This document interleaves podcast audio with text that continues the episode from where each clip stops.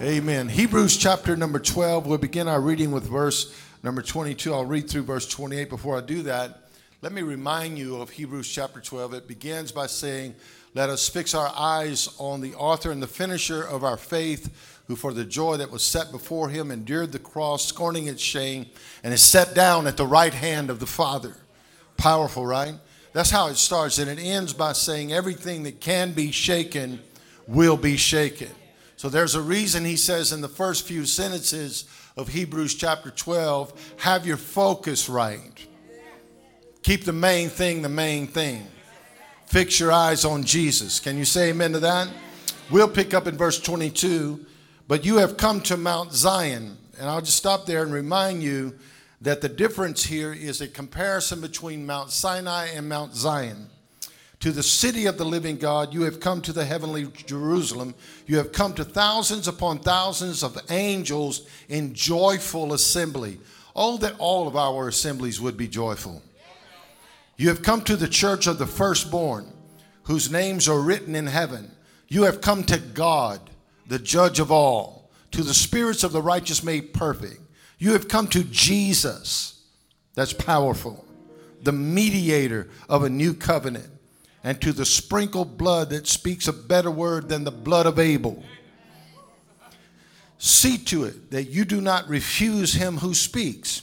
If they did not escape when they refused him who warned them on earth, how much less will we if we turn away from him who warns us from heaven?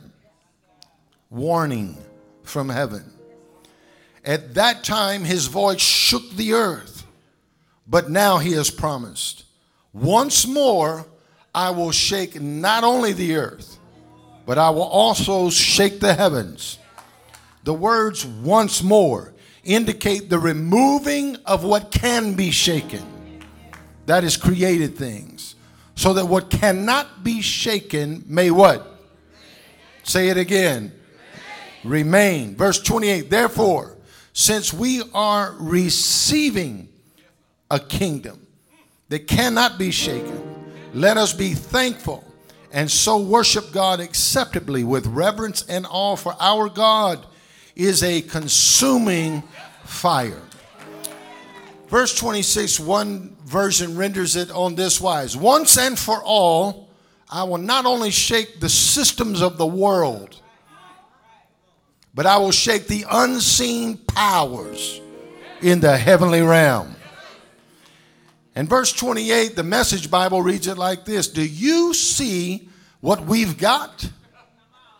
An unshakable what? Kingdom. And do you see how thankful we must be? Not only thankful, but brimming with worship.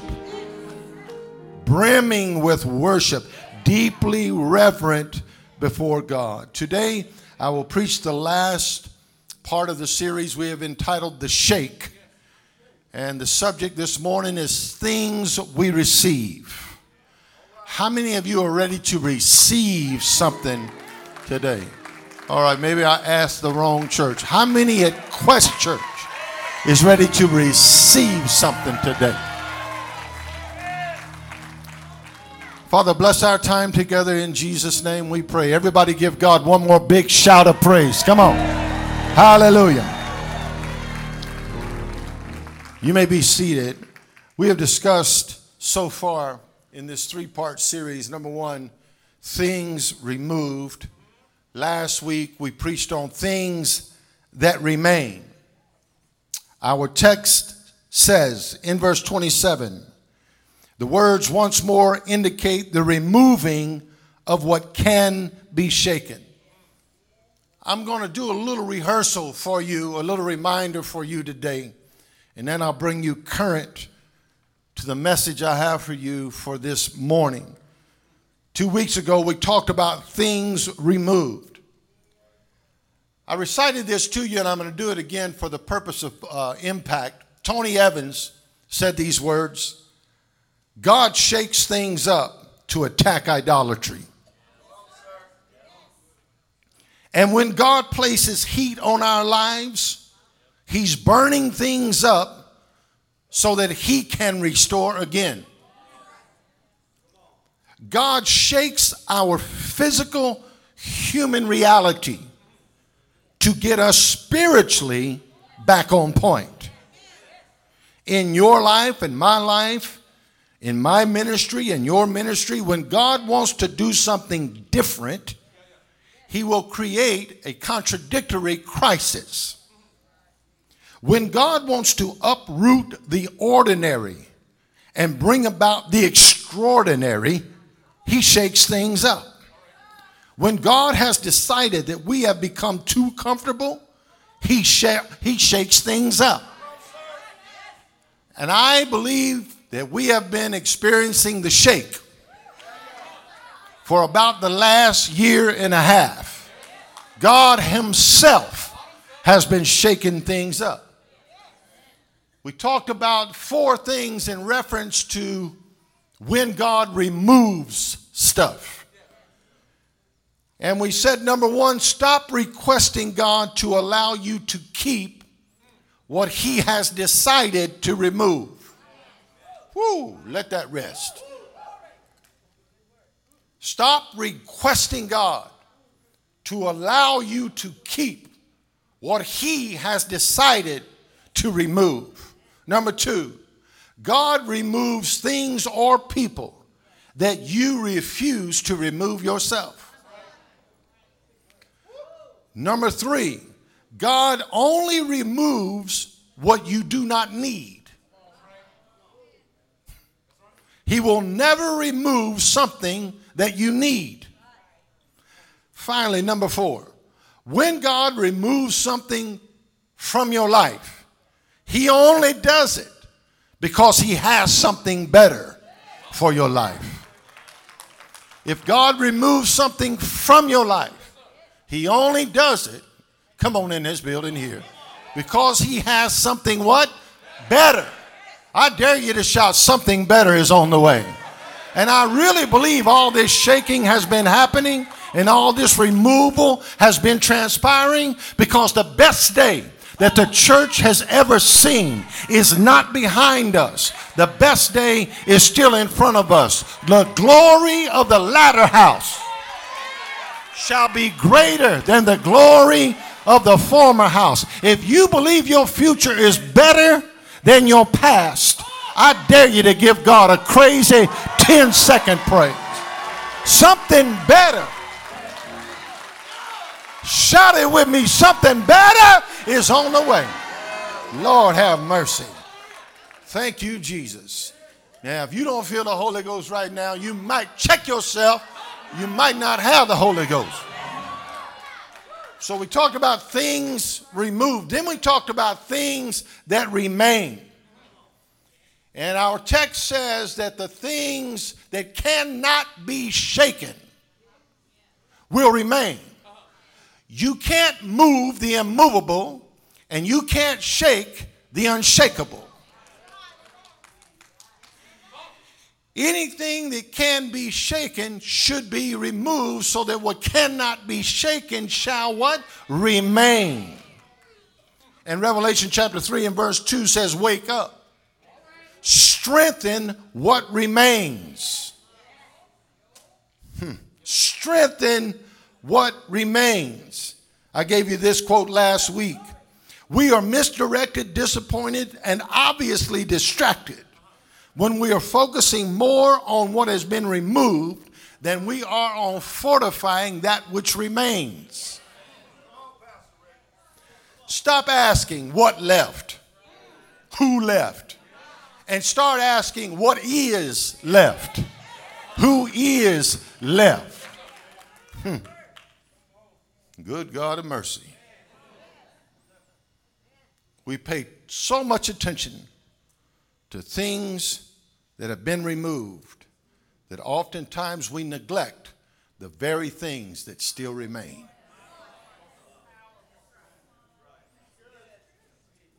You mourn so much because things have been removed that you forget to encourage, fortify, and strengthen things that remain. I dare five sanctified people to shout, I'm still here. You know what that means? If you could have been shaken, You would have been shaken if you could have been removed. You would have been removed. The devil did everything he could to knock you out your destiny, but you're still here. The devil did everything he could do to cause you to doubt your promises in God, but you're still here.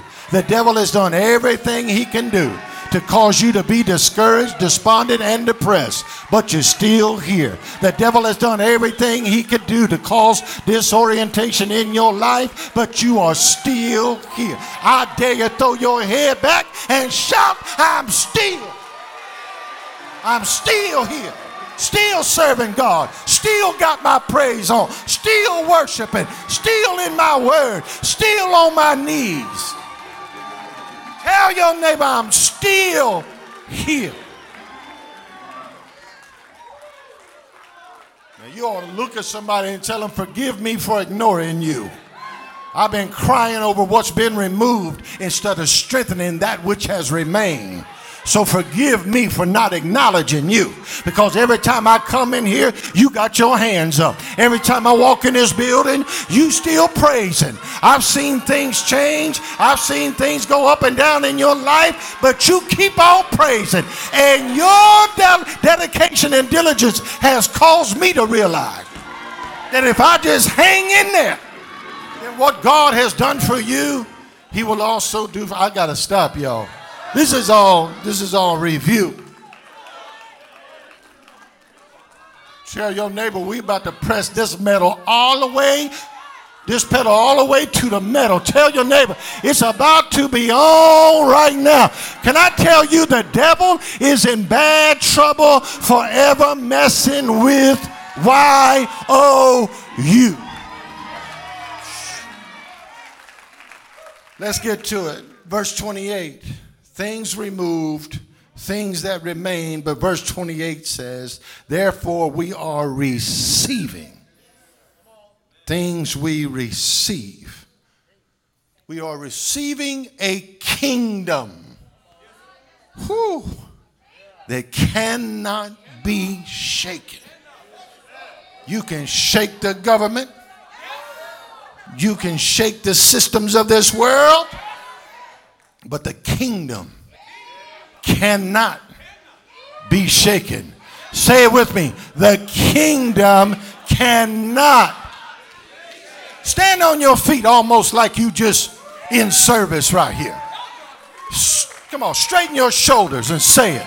The kingdom cannot be shaken. Now give God praise for that right there. The kingdom cannot be shaken. Whew. Now, the right, you can be seated. The writer says we are receiving a kingdom. You got to do the study. The word receiving means to take with oneself.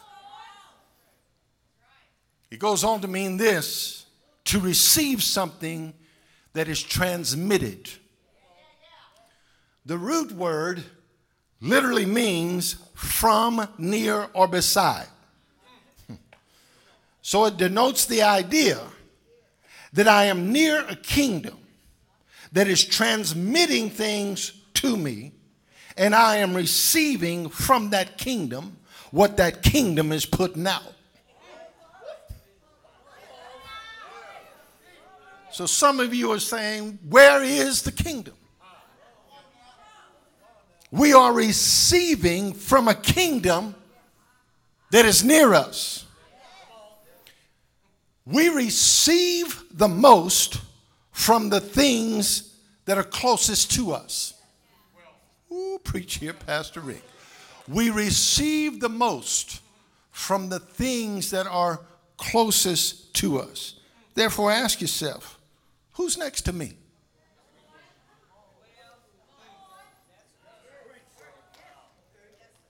What is next to me? Who's around me? Who's in my company? Hmm. Who is next to me? Luke chapter 10, verse 9, Jesus said, The kingdom of God is near you. Verse 11, he says again, The kingdom of God is where? Near you. Let me talk to you about the kingdom. Because, in my opinion, the kingdom has been misunderstood. For decades and centuries. We have preached the kingdom of God like it is the kingdom of heaven. He said the kingdom of God is near you. He didn't say the kingdom of heaven, he said the kingdom of God. Somehow we have replaced kingdom with heaven. Almost like we say, heaven is near us, or we will get to heaven one day. We use heaven as a mentality of escape. So we say, one day we will finally be out of here. It's almost like we're serving Jesus, He's our buddy, He helps us through life, but we're just here in order to get there. And I'm trying to figure out why Jesus said, I have come to give you and life more abundantly. So there ought to be some kind of change, not in the sweet by and by, but in the right here and now. So I start studying this escape mentality because, in my opinion, many people choose to excuse the church's responsibility for the church's rapture. You're so busy looking for the rapture that you ain't handling your responsibility. Jesus said, When I come, will I find faith on the earth? Jesus said, Occupy till I come. It doesn't mean sit around and be mad and bored and offended. Preach, Pastor Rick. So I, I thought, you know what? This is what I call destination addiction. And so many people have this thing I call destination addiction. Destination addiction is the idea that you will find joy and happiness in your next job, in your next house, in your next relationship. Destination addiction says, if I ain't happy in this one, I'll find happiness in the next one. If I ain't happy with her, I'll be happy with the next her. Hmm. Destination addiction. Until you give up the idea that happiness is somewhere else, it will never be where you are. The kingdom of God is not over there. The kingdom of God is right here. Y'all not hear me preach to you. Stop looking for next and start celebrating your now. Stop Stop building your expectation. We have preached next, next, next, next till we have literally extracted you out of the power of your now. I came by to tell you stop looking for next and start celebrating your right now.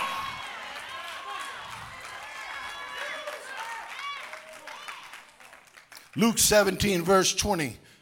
One day the Pharisees asked Jesus, When will the kingdom of God come? Jesus said, the kingdom of God can't be detected by visible signs. Woo! The kingdom of God cannot be detected by visible signs. You will not be able to say, Here it is, or it's over there. For the kingdom of God is already. The kingdom of God is what? Already here. The kingdom of God is already among you. Why do we live our lives like we're not already in it?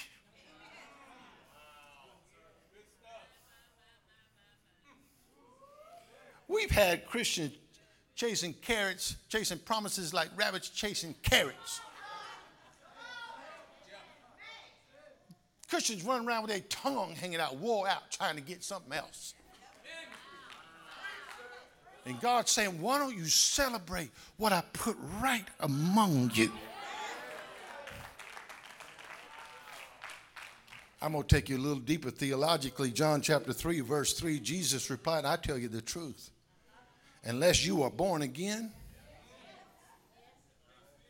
you cannot see the kingdom of God. So the question is, how do you recognize and experience the kingdom of God? Verse 4 says, They said, What do you mean? How can an old man go back into his mother's womb and be born again? Jesus replied, I assure you, no one can enter the kingdom of God without being born of water and the Spirit. Humans can reproduce only human life, but the Holy Spirit gives birth to spiritual life.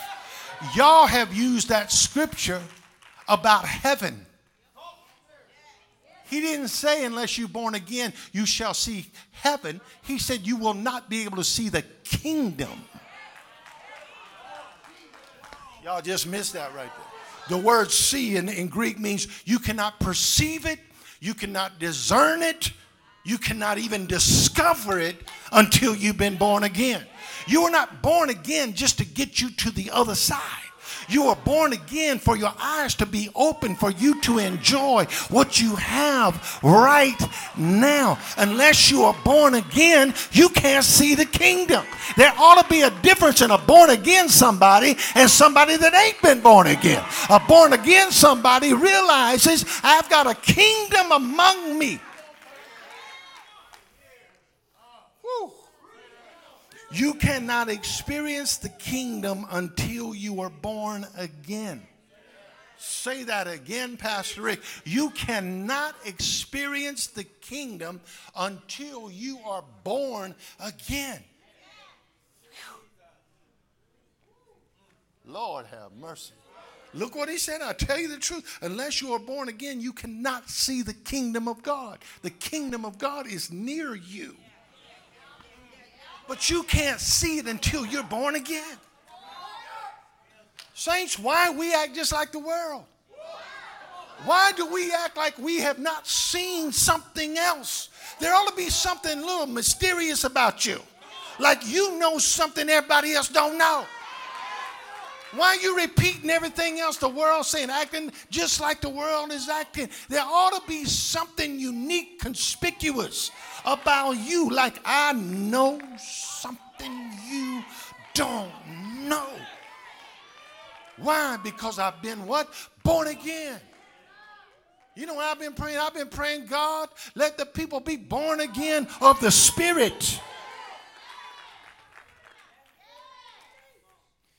So the question is, what are we, we receiving from that kingdom? What does the kingdom transmit that we are to receive? Well, I found it. Romans 14, 17. For the kingdom of God is not meat and drink, hmm. but righteousness what is the kingdom? Righteousness, peace, and joy. Where?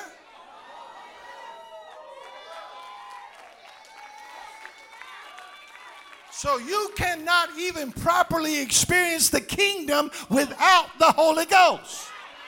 So, for everybody that's been trying to dismiss the Holy Ghost from church agendas, I don't know how you experience the kingdom unless the Holy Ghost is in the building. So, the first thing you got to do is get the Holy Ghost present. Is there any Holy Ghost people in here? So, hear what I'm telling you. Not only must you be born again, you must receive the baptism of the Holy Ghost. Jesus, John the Baptist said, There's one coming after me that shall baptize you with the Holy Ghost and with fire. I've been praying, God, send the Holy Ghost back to church. I dare you throw your hands up and shout, Holy Ghost, come on in. Holy Ghost, take over. Holy Ghost, have your way. Holy Ghost, pour out in this building. Holy Ghost, move among us.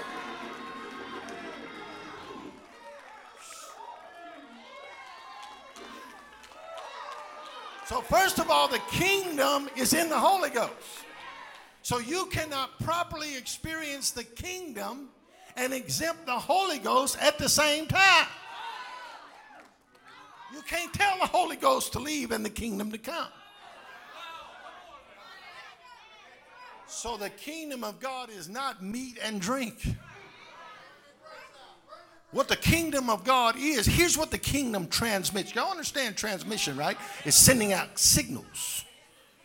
The kingdom is whew, whew, whew. three specific signals. Number one is righteousness. Right standing with God. The condition of being approved and accepted by God. Let me help the holy people. Isaiah said, Your righteousness is, or as filthy rags. The only righteousness that stands in the condition of being right with God is the righteousness He imparts to you. The harder you try to be righteous, the more religious you become.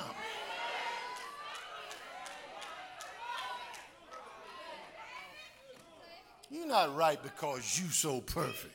You're not righteous because you all that. I didn't see nobody come in and hang their wings over the back of their chair.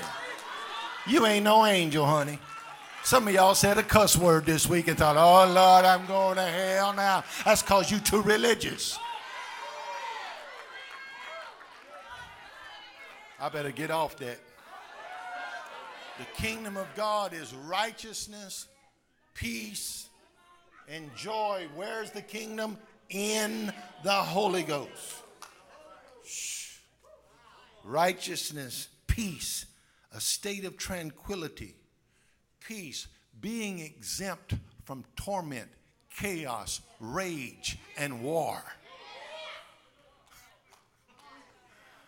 Come on in this building here. The kingdom of God is righteous, righteousness and peace, tranquility being exempt from rage, chaos, turmoil, and war. You can't live in the kingdom. You can't be part of the kingdom and act like your, your whole life is full of chaotic disturbances. Hey, Christians, quit falling apart on your Facebook. Hey, hey, Christians.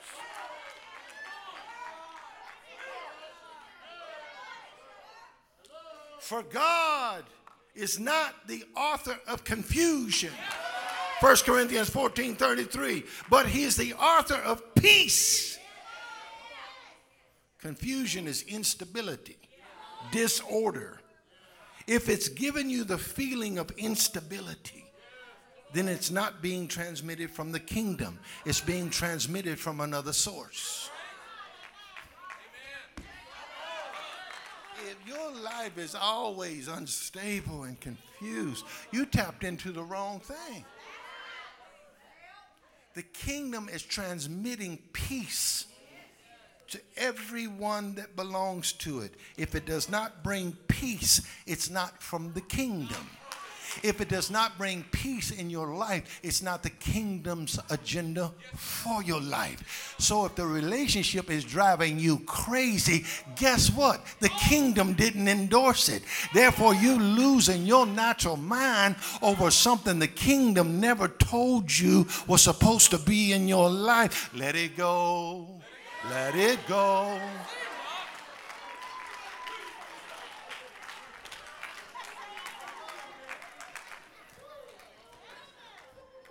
The kingdom of God is righteousness, peace, and what? Oh, don't make me get on this one here. The kingdom of God is righteousness, peace, and what? Joy in the Holy Ghost. Joy is gladness in the place of sadness. See, your greatest joy is experienced after your greatest sadness. Weeping may endure for a But don't let that sun come up. Joy comes when? In the morning. You do not really appreciate joy until you've seen the sunrise in your destiny. The cause and occasion of joy is guaranteed in the kingdom. The cause and occasion of joy is guaranteed where? In the kingdom. You know what the most common antonym to joy is? Depression. Talk about it, Pastor Reed. Lord, Lord, Lord. Have you ever, ever in your long legged life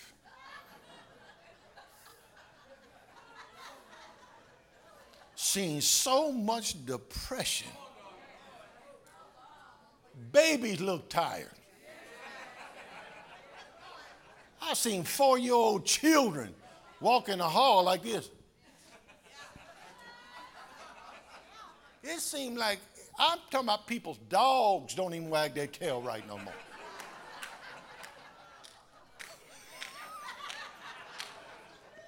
Even the dog got hang jaws.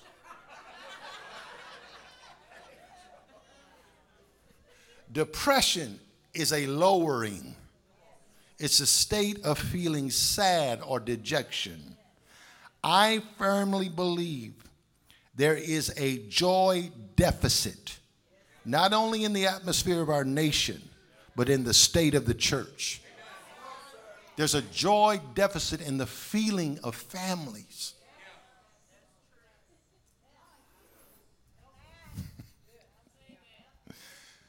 Ooh, I thank God for my brother. Y'all know Uncle Randy? You ain't never met nobody more happy than Uncle Randy.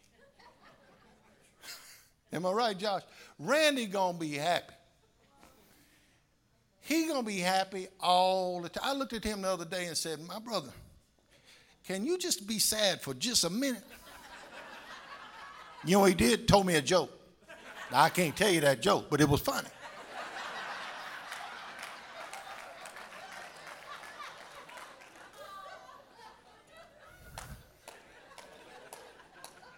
Now, here's what I learned scripturally about the kingdom of God is righteousness, peace, and joy in the Holy Ghost. That Jesus is not a tickler of your fancy. Okay? Now get, get with me right here. We kind of look at Jesus like, like a pill. Like if I'm sad, if I just give me a little, little dose of Jesus, it's gonna be all right. Hey, and then you're going to move on till you get sad again. Then you're going to come to church and get your Jesus. Thank you. It's like he's a prescription. Take one Jesus. One time every Sunday morning, and it'll be all right. But my Bible tells me in 1 John 1 4, these things I write to you that your joy may be full. 2 John 1 12, having many things to write to you, I would not write with paper and ink, but I trust to come to you and speak to you face to face. Why? So that your joy may be full. What if we all approached encounters with people with the intention of leaving them full of joy and not full of concern and confusion and mad and angry. Some people, you see them coming and you're like, oh, heck no, now. I know they got that syringe and they just gonna plug it into my joy and just suck my joy right out. They gonna leave and I'm gonna be like this. I was smiling before you got here. But I knew when you showed up, you were going to suck the joy right out of my heart. Jesus said, Hitherto have you asked nothing in my name. Ask, and you shall receive. Why? That your joy may be full. Are you starting to get the message? Jesus does not want you to have a momentary experience of gladness. He wants you to live a life full of joy. I think we need to do a joy check. Start checking your joy. Wake up in the morning and just look at your gauge. Say, all right, you ain't full. You're supposed to be full. Because the word says on three times, let everything be established. Th- three times you tell us that our joy is supposed to be full. If your joy's not full, you better start looking at your connections. Because somewhere, somebody or something is extracting joy from your life. David saw it as so important that he said, Restore to me the joy of my salvation. Nehemiah said it like this The joy of the Lord is your strength. Meaning, if you lose joy, you lose strength. Folks, I came by to tell you, I'm not telling you Christians ought to be the most giddy, fake people in the world. We ought to have a genuine, eternal joy that we don't lose our joy like everybody else in this world loses their joy. If I got a sanctified church, would somebody thank God for a, a joy that is Matter of fact, start checking people's joy. When they walk up to you, just say, Hold on, man, I need to check your joy level.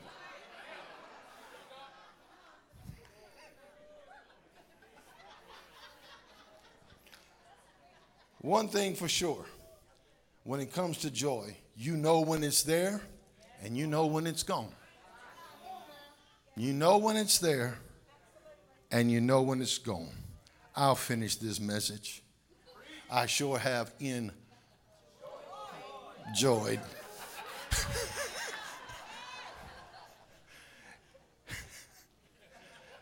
Therefore, since we are what?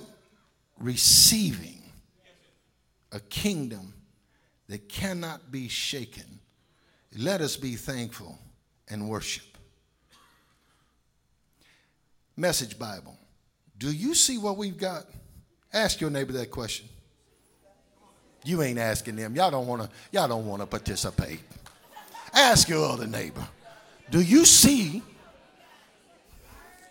Now look, come on, y'all. Y'all look, look here. Look up here, Pastor Rick.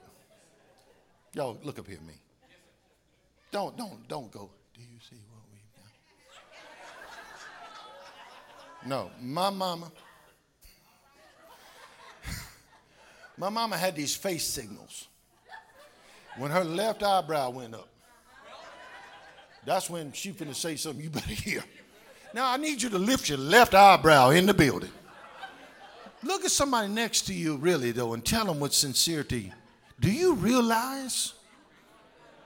Y'all ain't saying it like you. Do you realize? You're starting to get it now. So one more time. Do you realize what we've got? It's almost like he's saying, compare it to something else. Put something else up next to it. Do you realize what we've got? We've got a kingdom that is unshakable. Say it again. Do you realize what we've got? We've got a kingdom that is unshakable. Hmm. Now, watch this here. The reason you are still around is because there are things you are still to receive. Oh, y'all missed that right there. The only reason you still here is you ain't got it all. Somebody shout, I got more stuff on the way. More relationships, more resources, more revelation. I got more chapters, I got more books in my future. Somebody ought to shout, You ain't done yet. You still here, and there's more for you to receive. I'm going to say it again. The only reason you are still alive is because you have more to receive. Put a smile on your face big enough to eat a banana sideways and shout, I have more to receive. Because the kingdom just keeps on giving. If you are to receive what this kingdom has for you, you must be thankful and worship. That's what he says in the text. You are receiving a kingdom that cannot be moved. Therefore, be thankful and worship. See, the Greek word for receiving is very close to the word accept. Can I tell you, I can accept you and not receive you?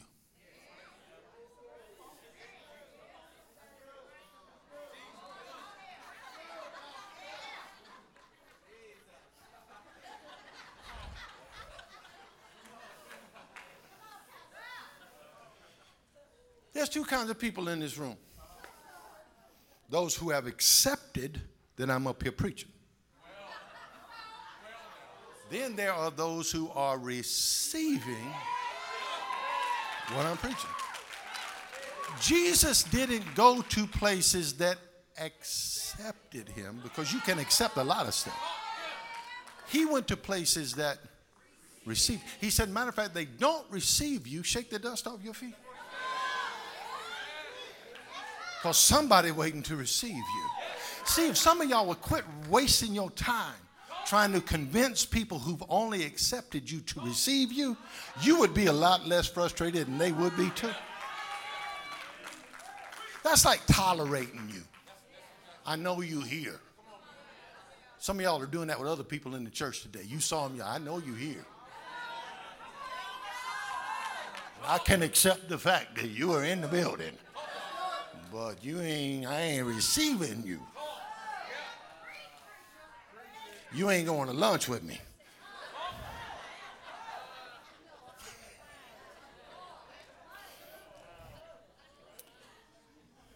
Well, yeah, I better leave this alone. So he never said for you to accept the kingdom. That's not what it said. He didn't say we are accepting a kingdom. He said we are receiving a kingdom. Now, if you're receiving it, then that requires proper reaction and response. Because Jesus said the kingdom doesn't come by observation, that's accepting it. That's recognizing it and seeing it the kingdom doesn't come by observation, the kingdom comes by participation. The kingdom of God is forcefully advanced, and the forceful, the aggressive, take hold of it. Are y'all, you, they take it by force. Are y'all with me right now? We're not here to accept the kingdom, we are here to receive the kingdom. Now, let me just say this to you you cannot purposely reproduce what you have not properly received.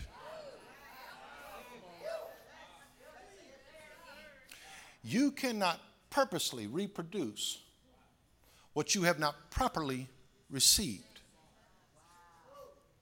It's hard for you to demonstrate the kingdom when the kingdom ain't in you.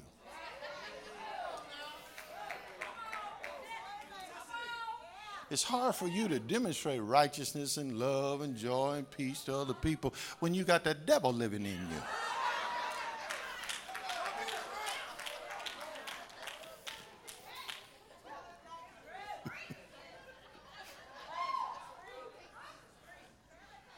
you know what they mean? Get off of it, Pastor Rick. I learned this River thinks that's funny right there. when you hear River say, ha ha. My boy receiving from his dad today. All right, now watch this. To have proper reception requires good signal. If there's one thing I cannot stand,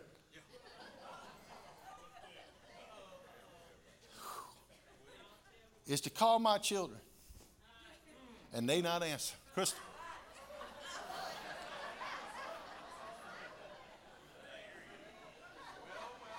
Number two, I can't stand to call my staff and they don't answer. Then, when I finally get in touch with them, I hate these words. I missed your call. I'm like, Really? Really?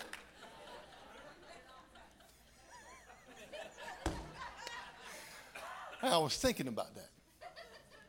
And I was thinking, how many times has God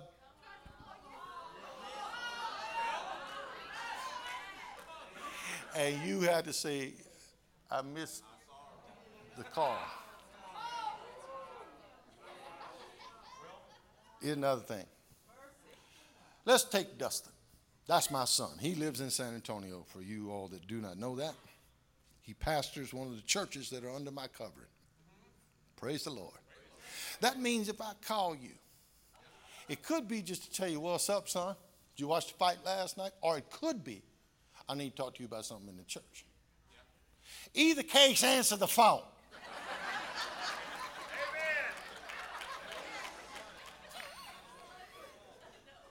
And Dustin lives in an area where he knows if I call, he's got to get in a certain spot. That means he has to leave the living room, go in the backyard, and stand under the oak tree. Which is an uncomfortable maneuver because he's watching a football game. But daddy's calling. Am I going to sit on the couch, answer the phone, and go, Dad, here. Sorry.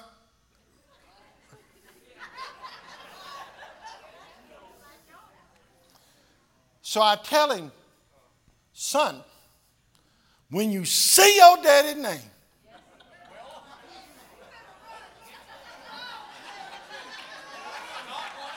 because I know what it says on your phone, daddy. Said daddy. When you see daddy, Get up. Run to the oak tree. Hello. We always get bad reception when we're not in the right place. It's hard for you to receive the kingdom when you're not in the right place. The kingdom can be throwing out joy, peace, righteousness, revelation, everything you need. And you're going, I'm not receiving anything.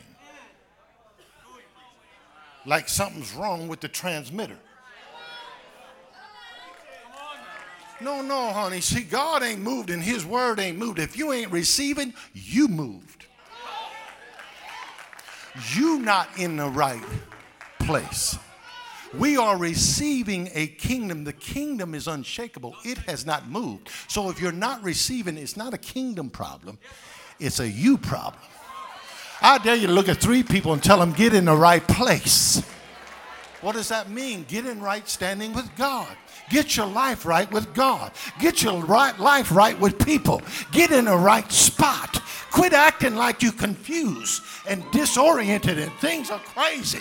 Check your heart. Settle yourself down. Get in your spot and hear the transmission that the kingdom is sending out. Now, some of you have lost so much joy in your life. There's so much peace that is dis- disappeared, dissipated from your life. It's not a kingdom problem. What I love about everything I preach today is this Jesus said, We are receiving a kingdom. He didn't say a church. Here's where people get messed up they expect so much from the church. Let me help you, you little pitiful thing, you.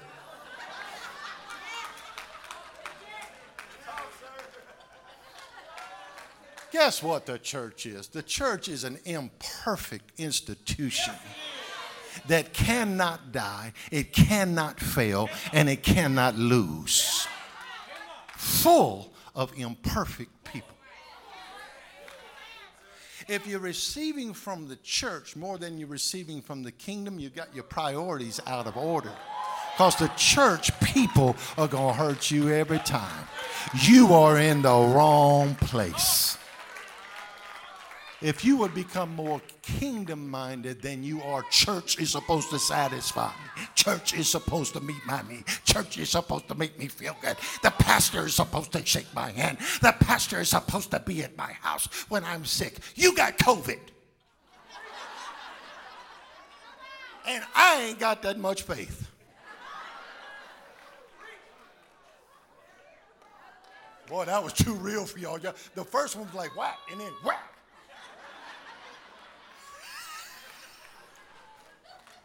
You expect everything from an imperfect people to make you happy. You're receiving your joy from the wrong place.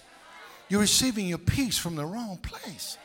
You're receiving your righteousness from the wrong place. Get your heart where it's supposed to be, and you'll get all the joy you want. You'll get all the peace you want. You'll enjoy all the righteousness you want. I'm done. Do you love Jesus Christ with all your heart? He's the king of the kingdom. And he said, I am the same yesterday, today,